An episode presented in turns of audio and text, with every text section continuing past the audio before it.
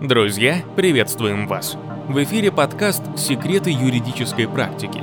И сегодня мы поговорим о вынужденном отсутствии директора и влиянии этого на бизнес-процессы.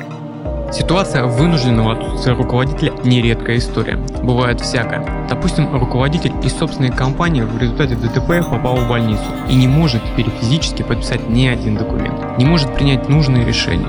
Что в этой ситуации делать бизнесу, самой компании, сотрудникам и бизнес-партнерам? В первую очередь нужно до наступления описанных последствий убедить руководителя или собственника компании разработать и внедрить запасные сценарии поведения. Естественно, первые лица могут игнорировать просьбы, спускать решения на тормозах, лениться и вообще считать, что их охраняет ангел. Но, как известно, береженного Бог бережет. Во вторую очередь необходимо описать и структурировать основные бизнес-процессы, схемы принятия решений в них, структуру владения активами. В третью очередь предусмотреть, кто и как будет заменять в этих самых процессах схему структуру руководителя или собственника, штатные заместители, партнеры по бизнесу, супруги. Четвертую, посмотреть, где и как формально можно ввести в бизнес указанных заместителей. Надо ли совершать сделки по отчуждению части доли в компании, выдаче необходимых доверенностей, разрабатывать внутреннюю документацию на этот счет.